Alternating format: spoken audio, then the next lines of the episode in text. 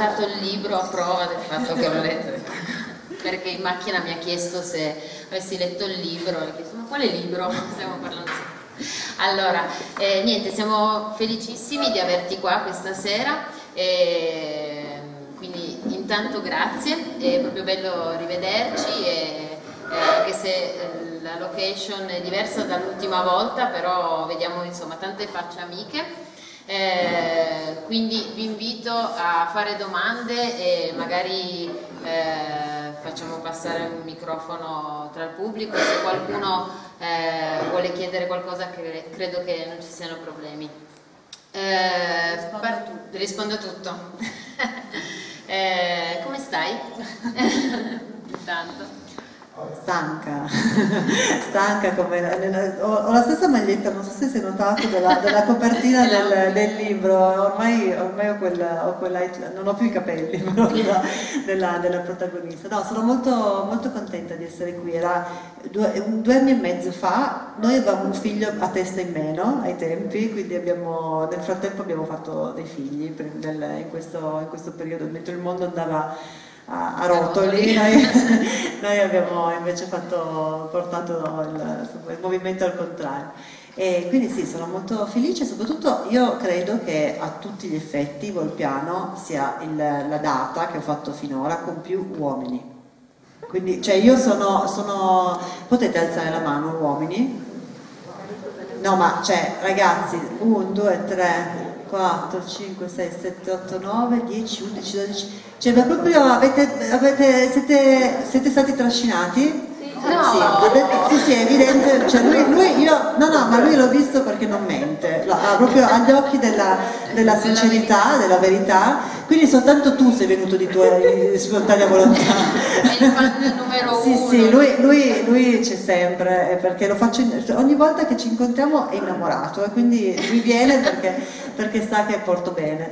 Il, no, è interessante questa cosa, lui può testimoniare a Chivasso, ti ricordi, a Chivasso c'erano tre uomini in tutto, in tutta, la, in tutta questa sala, c'erano 200 persone di cui tre uomini e alla fine della presentazione è venuta una signora e mi ha detto mio marito è rimasto fuori a fumare. Cioè, ma in che senso? Tutta la presentazione si è dato fuoco probabilmente, piuttosto di non entrare a, a, a, ad ascoltare, cioè, ormai un po' questa... Però io vi sono vicini, vicina a voi trascinati, cioè vi voglio, vi voglio bene, insomma potete anche un po' chiudere gli occhi se vi sentite stanchi, potete andare a darvi fuoco, fumare, cioè potete fare quello, quello che volete, però insomma si parla di, di tematiche forse un po' più eh, femminili e quindi anche dato dal fatto che effettivamente mi seguono più donne. Per, però questo libro parte da un uomo, se vogliamo, no? nel senso che eh, da dove nasce eh, per chi non, non lo per sa. chi non l'avesse, non l'avesse letto. E, allora, il, nasce da un uomo importante perché nasce dal Papa. Allora, questo libro si intitola Tutta la stanchezza del mondo e racconta mh, la stanchezza della mia generazione, non tanto delle donne, quanto eh, del, cioè, questa cosa della divisione uomo e donna è vero che la copertina eh, lascia pensare a, una, a, un, a, un'interpretazione femminile e poi racconto molto di me, quindi oh, io sono, quello sono per ora, non, si, non, si, sa poi per salvo il futuro. Sì, sì, salvo, salvo prossime pandemie. E, no, il, il, il, però, però l'uomo che mi viene l'idea di parlare della stanchezza, cioè del perché ogni volta che ci incontriamo con le nostre amiche, con le nostre amiche e i nostri amici e ci chiediamo come stai, quasi sempre rispondiamo sono stanco, cioè avete, avete presente quella cosa di eh, un po' anche per tagliare corto lo diciamo. Ecco, quest'uomo che ha avuto la forza di mollare tutto e fare quello che noi vorremmo fare continuamente, cioè di metterci dai nostri impegni e dalle... è il Papa, niente di meno che cioè Papa Ratzinger, ve lo ricordate chi era Papa Ratzinger?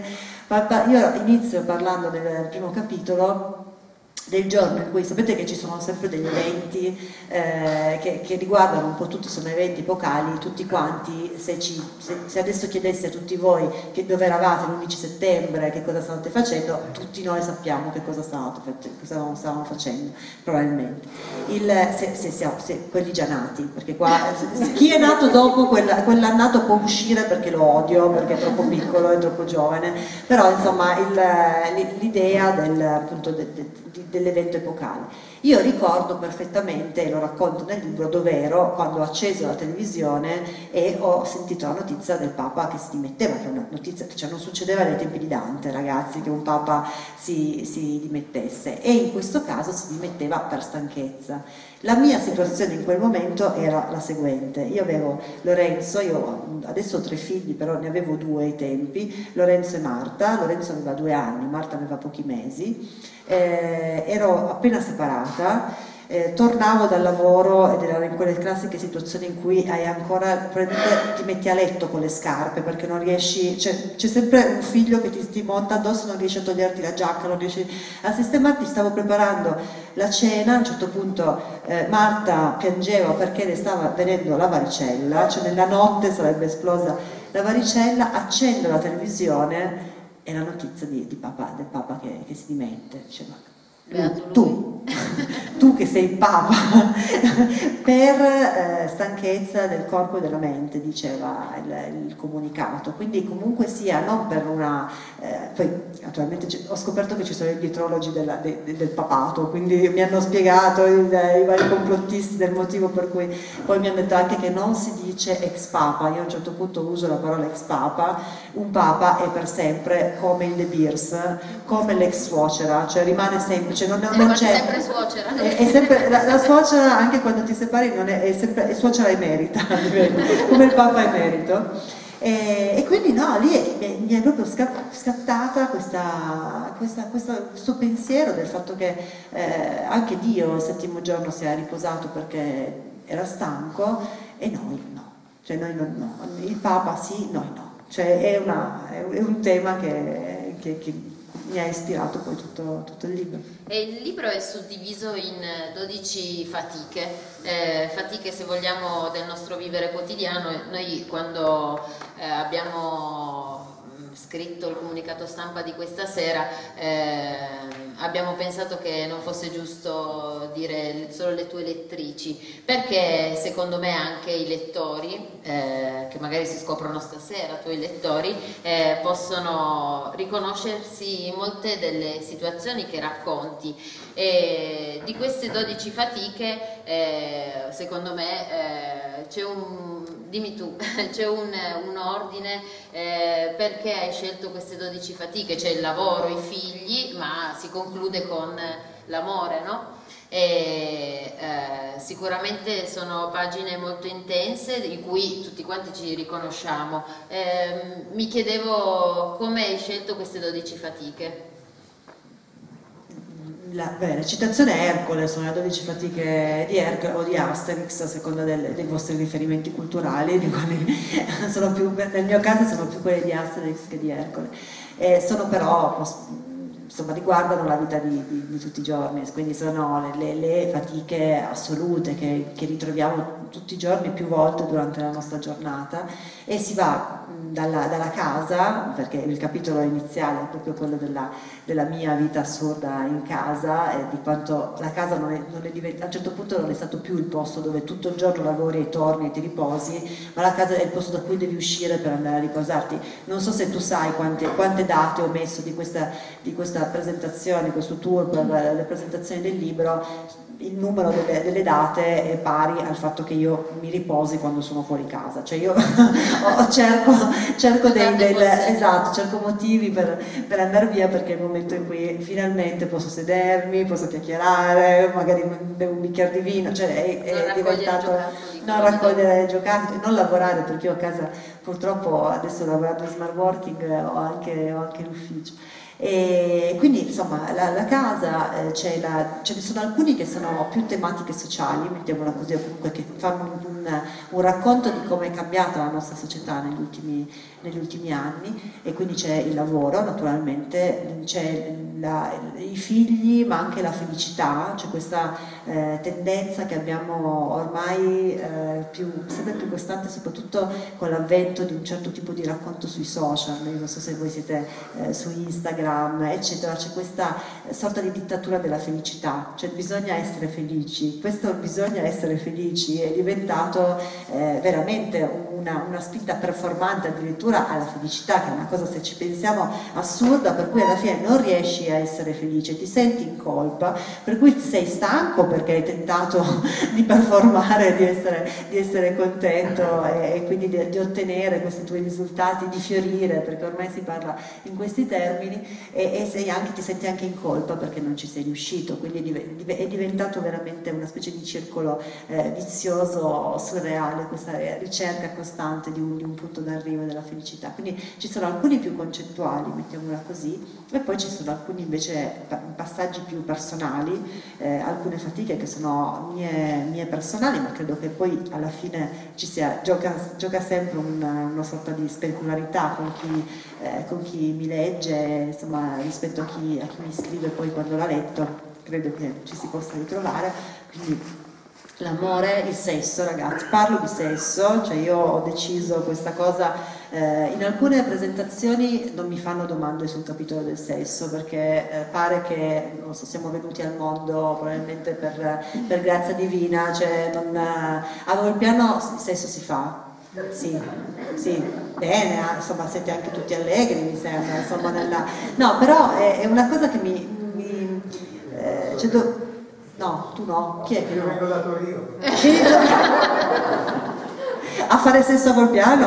Bravo, bravo. Mi sembra... Il turismo sessuale, il famoso turismo sessuale, perché qua ci sono volpianese, non, non sapevo.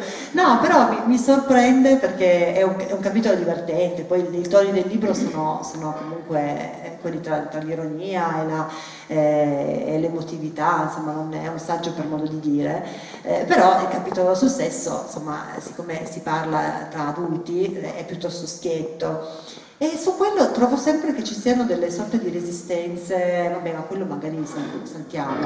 No, io guardate, io ho iniziato sul, sul web anni fa perché eh, ho aperto un blog ormai ho, ho nove anni fa e, e, questo blog era un blog legato molto anche alle tematiche dei, dei bambini, si diceva mami blog ai tempi perché parlavo tanto dei miei figli.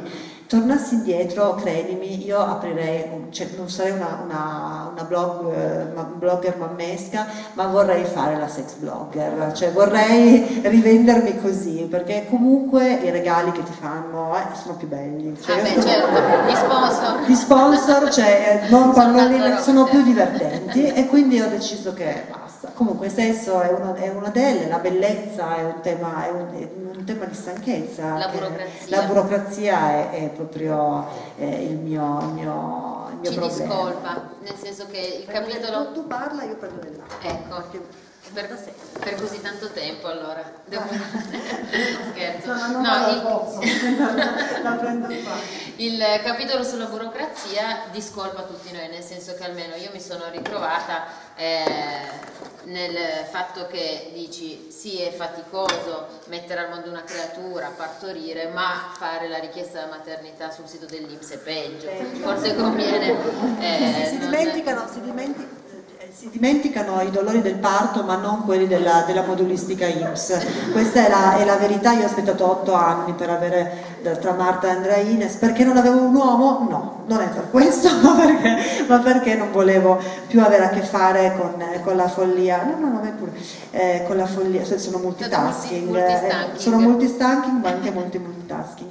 No, il, la burocrazia è in assoluto il capitolo più realistico, della, cioè non ho inventato proprio nulla, racconto proprio la mia inettitudine profonda rispetto ai temi eh, burocratici. Io non so voi, ma è tutto peggiorato negli ultimi anni, cioè, sono sempre stata un'inetta burocratica di primissimo livello, proprio terribile, ma con l'avvento della tecnologia, cioè della, della impossibilità di vedere qualcuno dal vivo e poter è diventato per me veramente un incubo. Io, non, io ho, ho, sempre quella sensazione, sai, che stai così e hai paura di vedere un carabiniere che entra e ti porta via i figli o, o, o che uno che mi, mi, mi porta via cioè, io sono sicura che ho sbagliato. Cioè, già oggi sono certa che se ci fosse una specie di, di mia mh, mm, profilo, fascicolo, qualcosa non, non, va, però credo che la burocrazia si fondi proprio sul farti sentire a disagio, cioè l'efficacia della burocrazia sia quella, però il problema grosso è che appunto non puoi andare a uno sportello a bussare, a parlare con qualcuno, perché io su quello ero bravissima, cioè io faccio pena dal vivo benissimo, cioè io arrivo, mi siedo e lì proprio cioè, do il mio meglio, mi, mi, mi carico sembro quando sali sul palco, no? che fai tutta... e li faccio piangere questi, alla fine loro mi, mi aprono il cuore, i fascicoli, mi spiegano, insomma, e, però questa cosa non è, più, non è più possibile farla. Quindi c'è qualcuno che lavora all'Inps qui? No, ditemelo. Tu? Ah, no, no, no. Nessuno lavora all'Inps?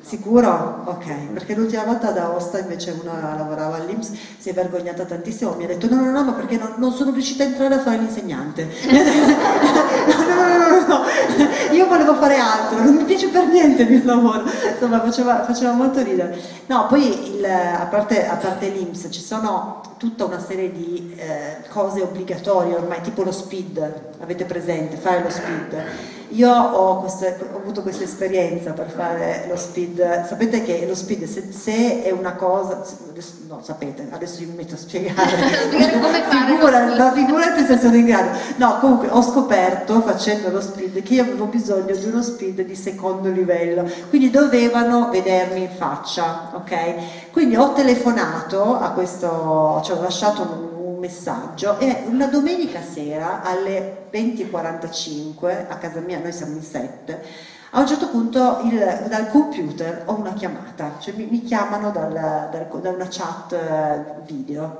E c'è questa signora napoletana che compare, io oh, boh, cosa devo verificare lo speed. E da lì è iniziata una, una scena, ma veramente cioè io mi dispiaccio che non ci fosse una telecamera che ci riprendesse, perché era così. Eh, signora, lei è, stiamo registrando, lei è Enrica Tesi, eccetera, mi faccia così, mi faccia vedere la carta d'identità.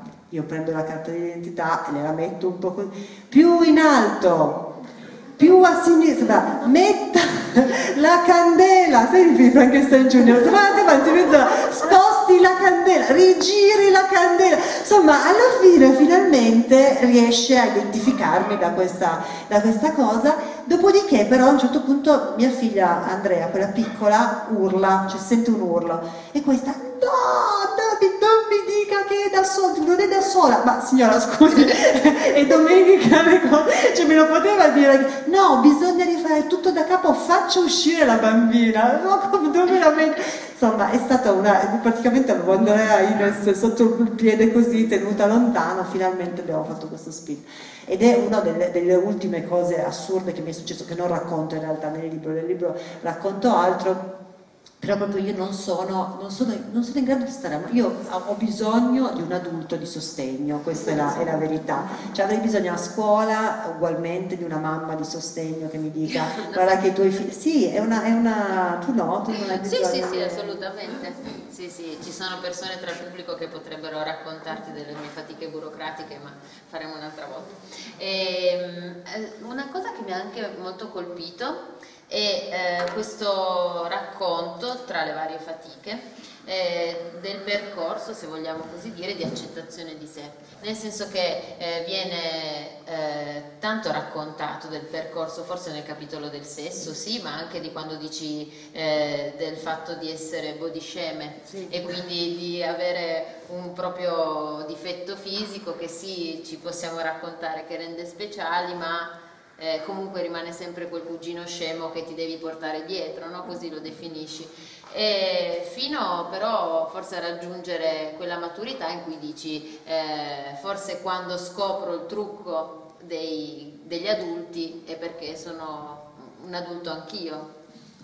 Sì, allora, l'accettazione della, della bellezza, cioè tutto il percorso sulla bellezza che che poi è, è piuttosto divertente il, il momento, perché uno, tu per esempio sei fighissima, sei bellissima, non riesco a immaginare qual è il tuo cugino scemo che ti porti alle feste, ma sicuramente c'è stato, esatto, esatto cioè ormai andiamo a, quando siamo giovani c'è sempre qualche cosa che ci portiamo dietro, eh, a volte più evidente, a volte meno evidente, ma tanto riguarda tutte, tutte le donne e tutti gli uomini, credo anche, non credo che sia soltanto un fatto femminile, forse culturalmente è più raccontato dalle alle donne, però non credo che gli uomini ne siano eh, totalmente, totalmente, privi di questo tipo di, di paranoia. Poi succede una cosa eccezionale, cioè che a un certo punto si invecchia. Si invecchia, allora tu non, non ti paragoni più agli altri eh, rispetto a quella più bella, ti basta sembrare più giovane, ok? Quindi io sono del 78, a un certo punto succede che se mi dici che sembro un cesso dell'86 io sono contenta. Cioè veramente sembro vabbè se, sai che veramente sembri più c'è un Ricciardi Nori dell'86 sei però veramente de, dell'86 cioè, no, e, e, ti senti quasi più, più, più tranquilla no? Con, con, te stessa però a prescindere da questa cosa, questa cosa dell'età un po', un po' funziona io eh, racconto, racconto, spesso questo aneddoto eh, che racconto anche nel libro in realtà e ho raccontato, c'erano delle ragazze che sono venute durante lo spettacolo a settimo che ho fatto con Andrea Mirò e l'ho raccontato anche lì. Eh, un po' di tempo fa, l'anno scorso, cioè, sapete che ci sono dei giorni in cui anche se siamo decessi del, dell'86 ci sentiamo un po' più carine o comunque c'è un momento in cui ci si sente bene. Per motivi strani, magari non lo so, ti è venuta bene la piega o ti sei alzata bene, ti, ti sei truccata che ti piace, cioè, ci sono quei momenti. L'anno scorso mi è successo di, essere, di vivere uno di quei momenti, eh, avevo forse un periodo in cui finivo di allattare Andrea, quindi è una delle poche volte in cui potevo uscire e avevo ancora le tette dell'allattamento, potevo uscire da sola senza lei attaccata, ma eh, e comunque sono uscita eh, a fare un giro in lungo po' dove, dove siete venuti a prendermi, dove siete venuti a prendermi oggi, era una bella giornata di maggio, insomma tutto bello. A un certo punto camminavo un po' così con quell'atteggiamento che ogni tanto ci viene, un po' da Ferragni, no? così Vedo, c'è una bambina, incontro una bambina con la sua mamma, una bambina che aveva avuto due o tre anni, era proprio veramente piccolina, e mi indica, probabilmente anche perché ha visto questo slancio di spavalderia, e i bambini su quello sono... Mi indica e dice alla mamma, guarda mamma, non con questo tono, cioè, guarda mamma, probabilmente l'ha fatto di meno profondo, guarda mamma, una signora bellissima, io, cioè, signora Bella, soprassediamo sul signora, signora, da dire ragazza, vabbè. Eh, vabbè, insomma, della, io mi giro cercando una signora bellissima, insomma, non, se non detto signora la stronza, comunque. Il, e la madre, a quel punto, siccome si stavano, l'ha detto la madre, la madre mi ha guardato dalla punta dei capelli fino alla punta dei piedi, proprio mi ha fatto una specie ha guardato la figlia e le ha detto, ma insomma, le ha detto, ma insomma, cioè io di fronte a questa cosa, naturalmente poi come sapete, insomma, immaginate, ho dovuto spiegare alla piccola bambina che cosa vuol dire essere una figlia di una grandissima bottana industriale, purtroppo aveva l'età giusta per saperlo tra l'altro, perché mi sembra che, che tutto fosse però eh, è un, eh, questo insomma eh, in realtà mi, mi ha risuonato insomma esatto, esatto. Cioè, infatti secondo me l'importante è che riusciamo proprio a fare quel passaggio da bellissima insomma a insomma bellissima dove dove dobbiamo sommare tutto quello che facciamo, cioè quello che abbiamo fatto di assurdo per questa cosa della, della bellezza. Cioè io, c'è un estetista in sala? No, non ci sono categorie che io odio, è bellissimo stasera. Dei parrucchieri, dei parrucchieri ci sono, neanche parrucchieri.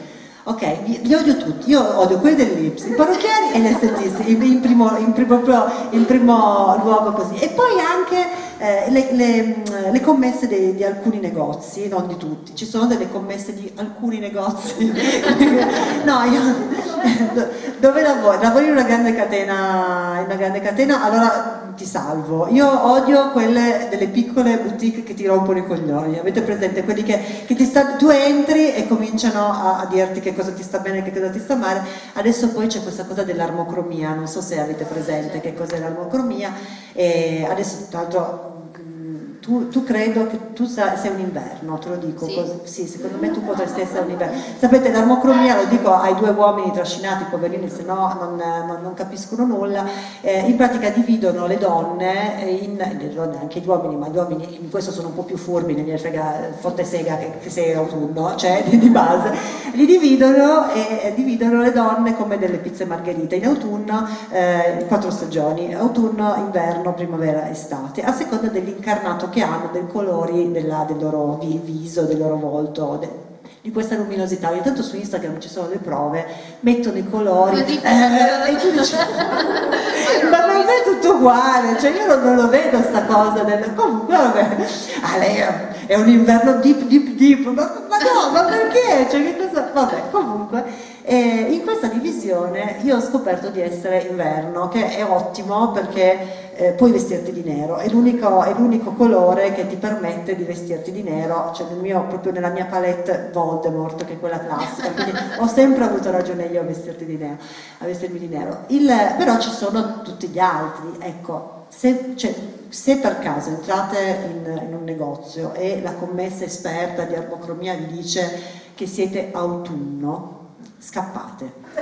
Non vi fate vendere nulla in quelle cose, perché praticamente l'autunno pretende che voi vi vestiate come un caco cacato, ma proprio marrone merda, cioè tu vai in giro come Derrick in pratica, avete presente come andava in giro con questi colori cammello, no? così, cioè un, praticamente un ufficiale della Stasi, tutte, le, tutte quelle su Instagram autunno, guardale, cioè sono vestite veramente, cioè come se si fossero buttate in mezzo a un campo di foglie, foliage, però, però proprio pieno di merda, quindi è, è una cosa, è una cosa eccezionale, cioè io trovo, trovo questa idea dell'armocromia eccezionale perché appunto se sei autunno sei fregato per sempre, a vita, cioè proprio, proprio tremendo. Però eh, capite, per, per, diventare belle, per sentirci più belle ci siamo inventate queste cose. Il parrucchiere, io, io, io mi sono tagliata i capelli l'altro giorno perché per la disperazione, a un certo punto ho detto no, non è possibile che io debba avere l'obbligo di andare ogni tanto da questi, da, da, da, perché una volta andavo per tingermi, normalmente sapete come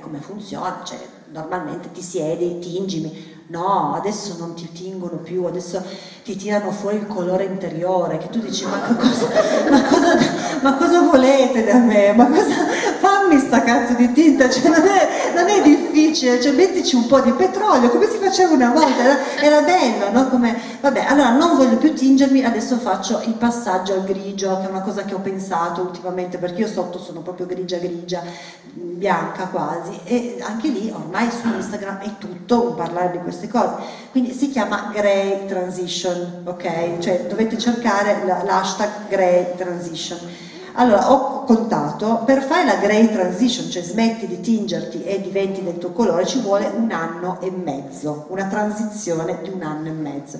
Io preferisco diventare l'uomo, se per un anno e mezzo, cioè ci metto meno probabilmente come, come onestamente a fare un'operazione di transizione di quel tipo. Quindi anche su questa cosa della, della, della transizione al grigio è oggettivamente impossibile. E di nuovo minchiate sulla bellezza che ci, ci beviamo no? tutti i giorni su su, quello. E poi c'è l'estetista, c'è l'estetista, io gli ho dato soldi tutta la vita all'estetista eh, facendomi fare cose, se volete, se volete, poi vi racconto le mie esperienze dall'estetista che non racconto nel libro, ma ogni tanto durante le, insomma, le presentazioni di spettacoli io lo racconto, cioè l'estetista è eh, un momento, cioè noi andiamo a pagare qualcuno perché fondamentalmente ci torturi male, cioè una cosa non, non, non è sensato se ci pensi, cioè un uomo proprio non lo farebbero, non così, no, cioè, gli fareste fare la, la, ceretta alle palle, cioè, sinceramente, no, vedi, non, non, noi sì, noi sì, cioè nel corrispettivo sì.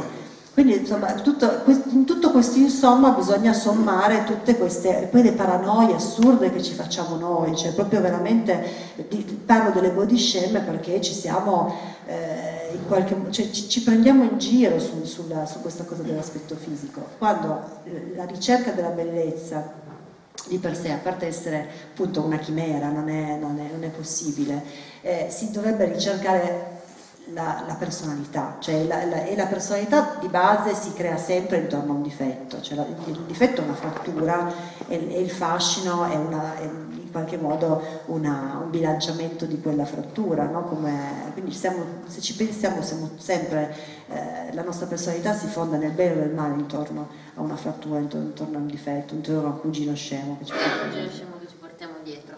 E eh, su questo tratti appunto eh, la seduzione e il fatto di eh, accettarsi e da quel momento lì capire eh, che si può essere seducenti perché prima invece eh, è un racconto, quello appunto del capitolo sul sesso che eh, è molto eh, diciamo molto gogliardico, non so, molto comunque spontaneo.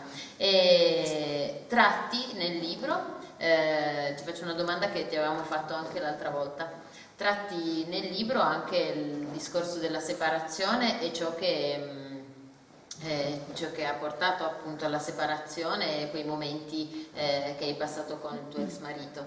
E, come eh, ti sei chiesta se eh, come affronteranno questo libro i tuoi figli leggendo queste parole e magari poi sono al corrente in realtà di tutto fin da subito, quindi magari non scoprono niente di nuovo.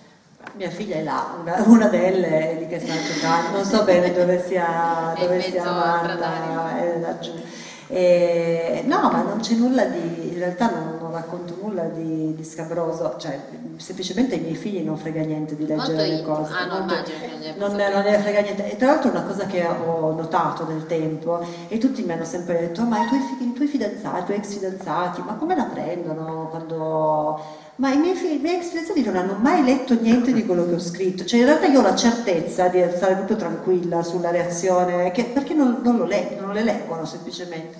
E i miei figli credo anche, insomma, loro sono molto eh, interessati alla, a questa cosa de, comunque della, della, scrittura, credo anche nella misura in cui eh, porta loro eh, un divertimento, comunque le maestre che prima che arrivasse nella nuova classe sapevano chi ero, che mi avevano scritto, eccetera, erano contente che proprio eh, lei ci fosse perché mi, mi leggevano, cioè quell'aspetto lì lo trovano divertente. Per quanto riguarda le, le, il racconto diciamo, intimo, è intimo ma non è così intimo, cioè nel senso che eh, quello che racconto è, un, è, più un racconto secondo me ehm, reso, già, già, filtrato per essere eh, condiviso e quindi essere accettato e, e, e, capito da chi ha vissuto delle, delle, degli aspetti che tra l'altro sono aspetti molto quotidiani. Io racconto della separazione, racconto eh, nel capitolo sull'amore, racconto anche dell'essere amante, racconto anche dell'essere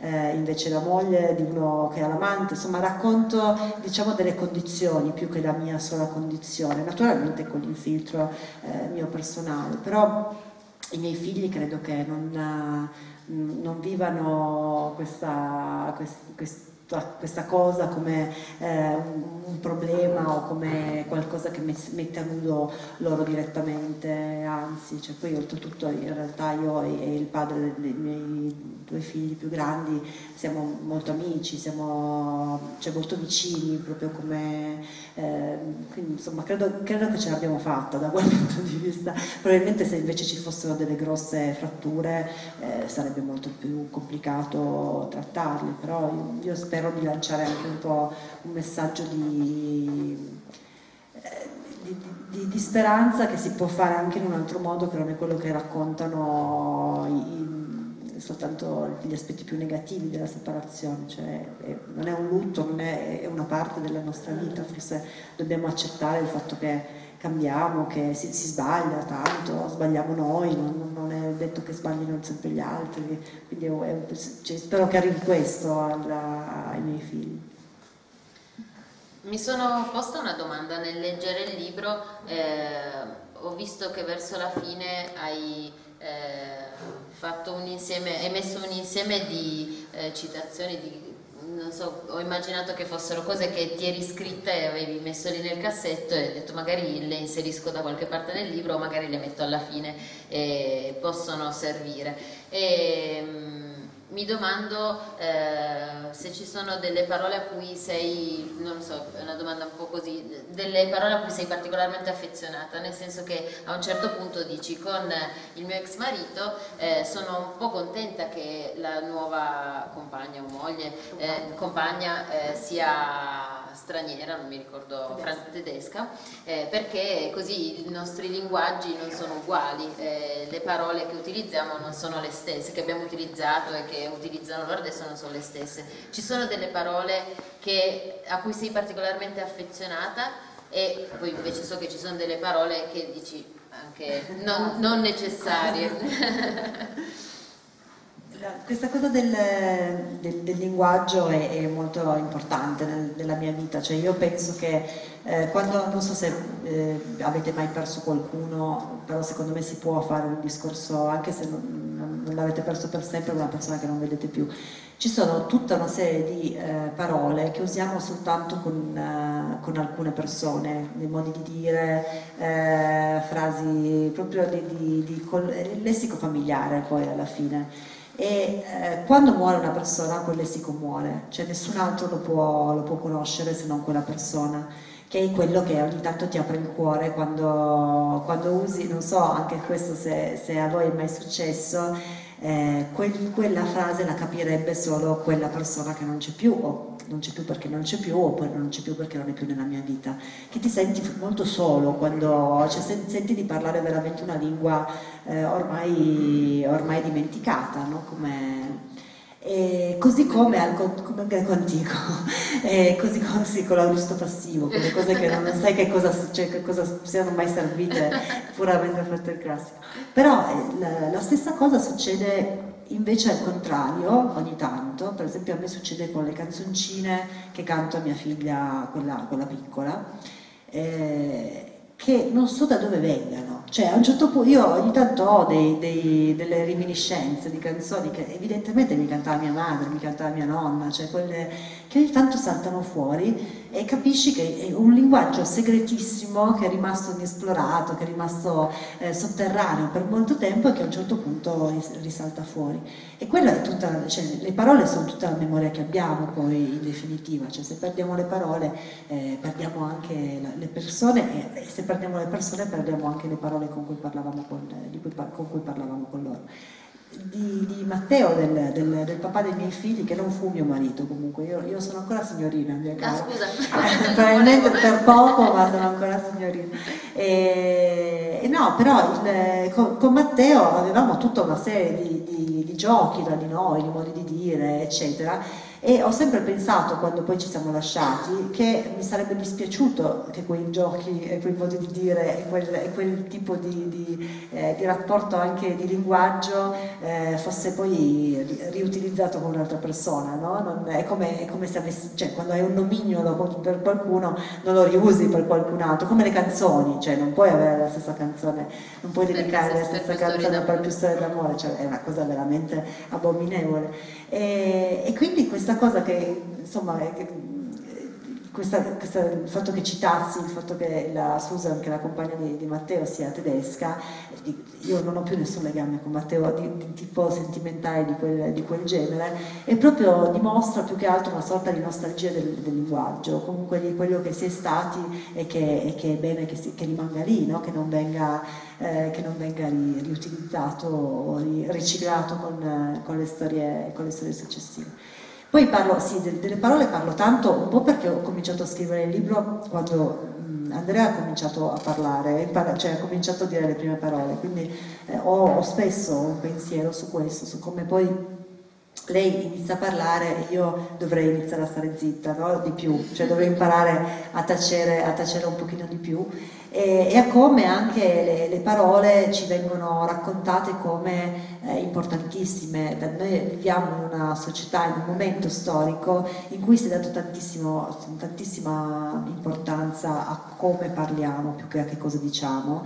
Eh, sto parlando per esempio della scelta dell'asterisco femminile, maschile, eccetera, eccetera, quel, quel, tutto quel tipo di, eh, di, di, impostazione, come se se dessimo delle, delle indicazioni più specifiche, più precise, più, se trasformassimo e se burocraticizzassimo anche il linguaggio, la nostra vita fosse, a quel punto sarebbe più chiara o comunque più, più, più semplice.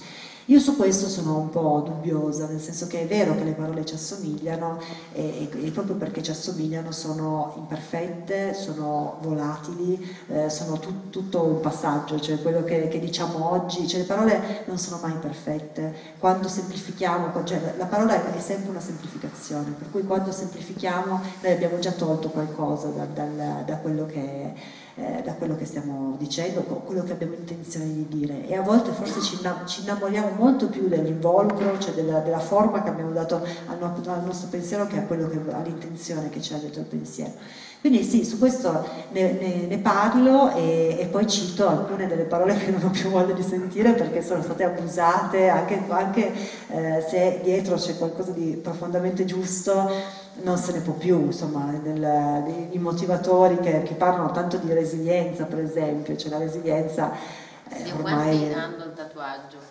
resilienza, perché prima di ah, okay. quanti, fa... quanti, resilienti abbiamo in sala? Quanta gente che alla... No, vabbè, naturalmente è corretto, il... non, non, sto, no, non, non, sto assolutamente mettendo in dubbio, però è anche vero che ci, cioè, se ci innamoriamo di un concetto non lo vogliamo mai più, la resilienza è uno di quelli. Ci sono domande? C'è qualcuno che No, ho visto Barbara alzarsi. Pensavo. Scappata. Sì? Ah, vai a prendere il microfono. Eh, su... C'è qualcuno che... a cui è venuto qualche dubbio? Io non ho portato cugini, di solito è il cugino che fa le... Eh, deve, vero. deve esserci un parente. Eh, ah, ok. Per fare Niente. Domande, domande Oppure Dario. Dario, Dario, Dario avrai una domanda che non sia vuoi uscire con me stasera? No, no, no ma non è innamorato, io quando dico che è innamorato non di me, perché ci incrociamo quando lui si innamora di un altro. Ah, ok, ok, ok. eh, ma quindi eh, progetti futuri? Madonna, io voglio riposarmi. no, i progetti futuri ho No, ho dei progetti futuri, io sempre un progetto, un progetto futuro. Signorina non... ancora per poco perché hai intenzione di sposarti? Ma sì, ma quello sì, probabilmente lo, lo facciamo. Ho, ho, diversi anelli di fidanzamento. Ogni anno, ogni Natale mi regalano un anello di fidanzamento, così, così, invece sappiamo da quanto stiamo insieme, perché così non, non, mi deve tagliare le gambe come le querce, che devi tagliarle per vedere il numero no, il, degli, anelli. degli, anelli. ma basta guardare il dito. No, ho progetti sul, sul, sul lavoro, ci sono delle, delle cose belle, sto, ho venduto i diritti cinematografici di questo, non so che cosa ne faranno, però insomma ho venduto i, i diritti e sono, c'è un'altra cosa che dovrei scrivere per il prossimo anno, insomma sono, non mi annoio, non mi annoio mi diverto abbastanza insomma. e poi sono in giro sempre per fuggire da casa mia e, e riuscire a, ad andare fuori, insomma, a star fuori con, con voi, che è meglio, che è meglio. cioè bello eh, a casa, però non ci vivrei. eh, ma posso chiederti di leggerci qualcosina? Sì, sì, certo. Vabbè, no, possiamo Secondo me dovete decidere voi di che cosa volete parlare, cioè di che cosa, cosa vogliamo approfondire, se vogliamo approfondire i, i figli, il sesso, eh, la bellezza, il, la ceretta, eh, cioè io sono disponibile a raccontarvi un po' qualsiasi cosa, però dobbiamo andare un po' a richiesta secondo non me. No, non è, cioè, no, tra l'altro non è un giallo, non è un giallo quindi non... Eh, no, dovete un po', cioè, un po', Volpiano si deve... Eh, vai. Eh, a me incuriosiva la vicenda dell'estetismo. La, la ceretta, quella, quella non, devo, non c'è nel libro però. Non c'è nel libro, però così si obbliga, c'è il tampone anale nel libro se vogliamo, però quello non è stato, non è né nel capitolo 6, è nel capitolo burocrazia il tampone anale, perché è la cosa meno, meno sexy che riesco a immaginare in assoluto, eh, quella, quella roba lì. Eh, no, la celetta non c'è, nel, non c'è, nel, libro, in realtà è una cosa che racconto nel, in alcuni spettacoli che ho fatto l'anno scorso, però rientra molto eh, sul, te, sul tema assurdità di bellezza che facciamo donne E se volete ve la, ve, la, ve la, racconto, va bene Ceretta, gli uomini sono d'accordo, rima, potreste rimanere gravemente scioccati da quello che sto per raccontare, non so se siete pronti, non, non, sono, non sono, sicura. Allora, succede questo, che ogni donna eh, quasi tutte le donne, insomma, a parte quelle che si lasciano i peli, che ci sono anche loro eh, in, questo, in, questo, periodo, però insomma ogni donna ha un estetista di fiducia, cioè l'estetista si sceglie con attenzione, che è tipo eh, come scegliere il ginecologo, ok? Perché effettivamente è uno sconosciuto che al momento 2, da quando ti saluta, cioè, ti, ti, vedrà probabilmente nella posizione della gru infoiata, con una gamba qua, cioè ti, ti vede proprio là dove quasi nessuno ti vede. Insomma. Quindi di solito è la mamma che ti dà il numero dell'estetista sua, è l'amica che ti dà il numero dell'estetista sua, insomma questa cosa succede quasi sempre così. E l'estetista di fiducia ha tutta una serie di accorgimenti, cioè si comporta in un modo per cui questo, cioè proprio è il, il, protocollo da estetista che la fa essere l'estetista di fiducia. Per esempio, anche se poi ti vedrà dopo pochissimo, come eh, in una di quelle, avete presente le sedute di autoiuto degli anni 70, quelle sessuali dove con lo specchietto ti guardavi, eh, quelle cose lì, nonostante questo, per tutto il tempo della depilazione, sto parlando di depilazione inguinale, dovrà avere l'atteggiamento, tutte e due dovete avere l'atteggiamento di due che stanno alla fermata del pullman, cioè lei in realtà ti fa delle cose incredibili, ti spinzetta, ti cose, però tutto il tempo tu così guardi, aspetti. Fai, avete presente quando il gatto fa la pipì? Nella sabbietta, fa quello sguardo un po', un po' vacuo. Ecco, quella è proprio classica, tutte e due dovete avere quell'atteggiamento, tu ricevente, lei dante. Insomma, questa, questo è. L'ultima volta che sono andata dall'estetista, la mia estetista di fiducia era chiusa, ok? Non c'era. Quindi, mm, perché, perché le ho dato talmente tanti soldi nella, nella vita, veramente alle Maldive a fare una grandissima esperienza di, di, di vacanza, e, e, sono dovuta entrare, insomma, dovevo depilarmi, per cui sono entrata in un centro estetico qualunque. E lì mi è stato subito chiaro che l'estetista che ho trovato non era di fiducia affatto, perché mi ha fatto entrare. E innanzitutto le estetiste, quelle, quelle brave, anche se ti, ti, vedranno poi di nuovo in ogni pertugio veramente come lo stesso quando tu entri ti dice tu entra un po' qui ti fa vedere una stanzina ti lascio qui, spogliati nella tua intimità. E ti lascia da sola, cioè un po' sola, che dici ma scusami, tra due minuti non importa. E poi ti lascia sempre sul, sul lettino dove, dove, quelle mutandine. Avete presente? Quelle mutandine di carta, avete presente? Quelle che, che, non sai mai che cosa farci. Cioè te le danno, sono delle mutandine usa e getta, insomma si aprono e di solito hanno una cosa davanti o dietro, grande così e un'altra grande così davanti, che tu dici ma come Così, la mangi, tanto, tanto è una roba che, che, comunque questa non mi dà neanche la mutandina di carta, mi dice proprio adesso spogliati su quella seggiola, esatto, come sai fare tu. E io che sono figlia di maestra, quindi faccio quello che mi si dice, mi spoglio. Lei mi guarda e mi chiede, cosa facciamo? Scambiamo? E io gli sbaglio, sbaglio perché dico sì. E mi dà una cazzuolata di cera, un quantitativo, proprio una, un quantitativo tale capace di trasformare proprio l'Amazzonia nel brullo tavoliere delle Puglie.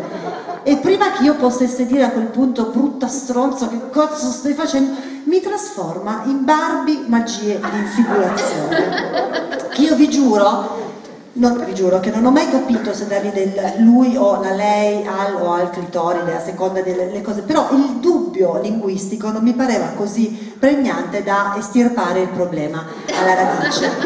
A quel punto io non sento, cioè proprio ho la vista annebbiata, ho un momento proprio di, di non sento più, più le gambe, finiscimi, ti prego, le dico, cioè ti prego finiscimi, facciamo, facciamo veloce, finiscimi lei mi, mi, dice una cosa che dicono anche le estetiste di fiducia, mi fa una, una domanda, mi dice puliamo un po' dietro.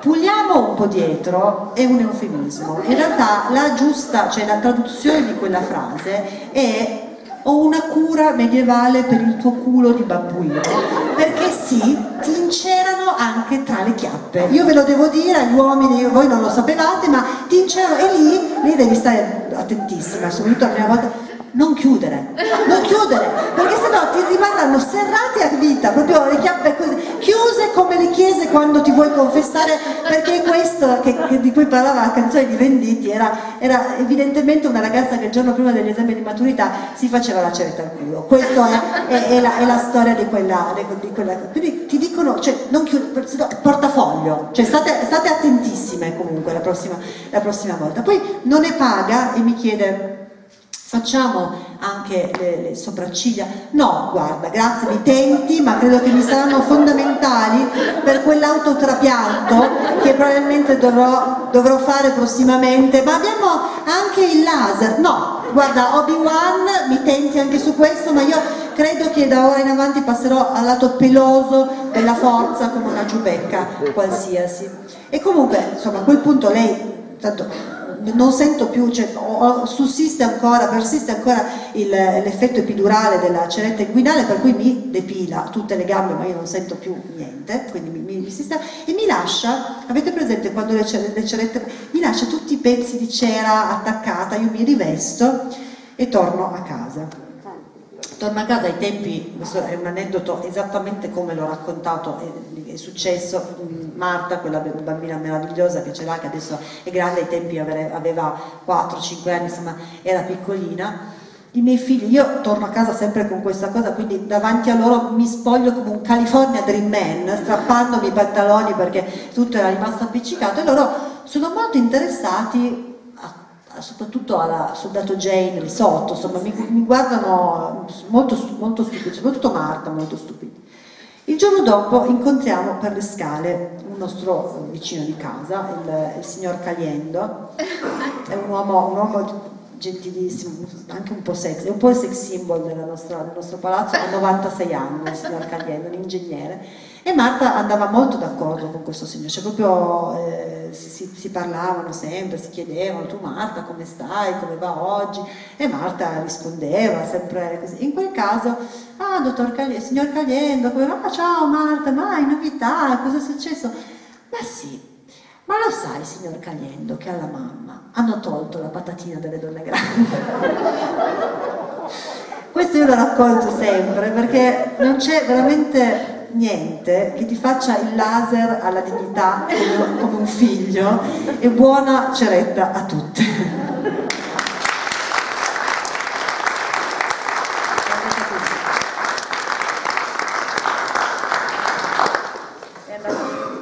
Ecco.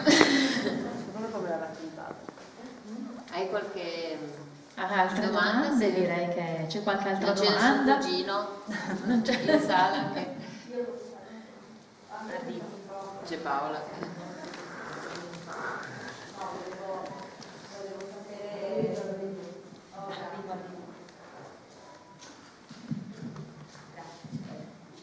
Volevo sapere se sei sempre stata una scrittrice quando hai deciso di diventare scrittrice, che cosa è successo? Ma non sono mai stata una scrittrice neanche oggi.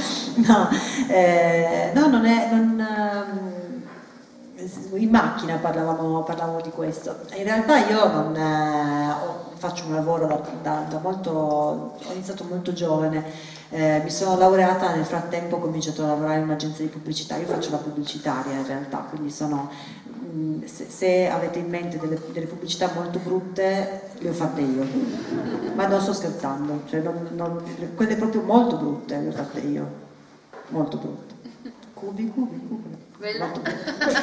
eh, no, comunque insomma il, il, mio lavoro è quello. Poi eh, anni fa il, mio percorso è stato appunto, è, è, cambiato tutto nel momento in cui mi sono separata, avevo ai tempi 34 anni e 35 anni anzi, quindi proprio un cambio di lustro.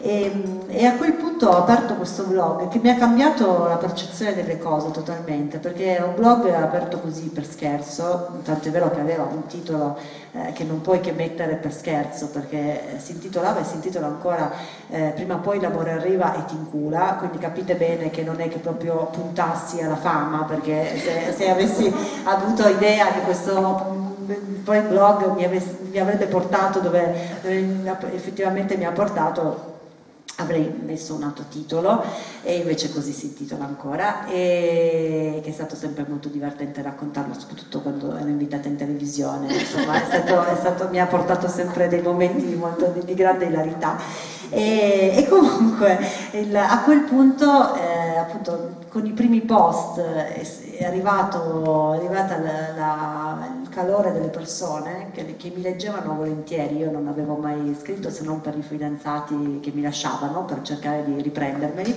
E, e a quel punto mi sono resa conto che, il, che, quello che scrivevo in qualche modo poteva essere di qualche interesse per le persone che, che mi seguivano. E subito è, è arrivata questa proposta da, da Giulia Ichino di Mondadori che mi chiedeva se avevo voglia di scrivere un romanzo, un romanzo per loro, io non avevo mai avuto nessuna intenzione di scrivere un romanzo.